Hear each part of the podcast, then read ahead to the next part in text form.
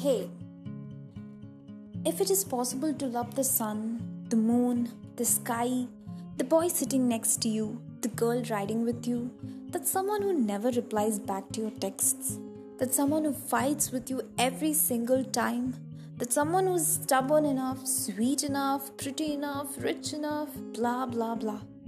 If all these are possible to love, then with no doubt, loving yourself is damn possible. It's just that you have to know that gender has nothing to do with love. The most important thing for you to love someone is their attributes. Now, note this word attribute. For you to love somebody, you need certain attributes in them so that you fall head over heels for them. It may be anything. It may be the way they care for you, the way they compliment you, the way they look life at. It definitely varies person to person. So, what you've got to do is simple write down these attributes you require in someone so that you just can love them or you can just fall head over heels for them. Now that you've got to know the attributes, start making them your attributes. For example, let's say you love the way someone cares you. So the attribute you need is somebody who cares me. So inculcate the same attribute. Take time in putting that awesome coffee for yourself every morning. Pat yourself when you feel down.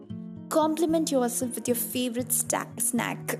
Don't be stingy. This is something you do for someone you love the most. Go easy on yourself. And at this point, you've got to know that there are certain stuffs you can't change to satisfy yourself. You may be someone worrying on that big nose on your face, the long ears, the broad face cut, the height sometimes. But you know what? There is one thing you can try to overcome this. You've got to accept these. I mean, not just simply accepting them, you've got to accept these flaws with a pinch of positivity.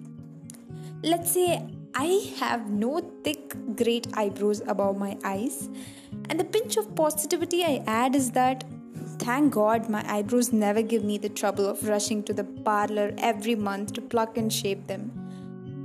But one important thing here is that don't form these positivity punchlines to stat- satisfy the people around you. Form such lines to satisfy you. Only you, and that's enough. And next time, when somebody looks weirdly at my sparse eyebrows, I don't bother because I've already accepted them happily and positively. So I recommend you to try these in the stuffs you can't change about yours, yourselves. And next what?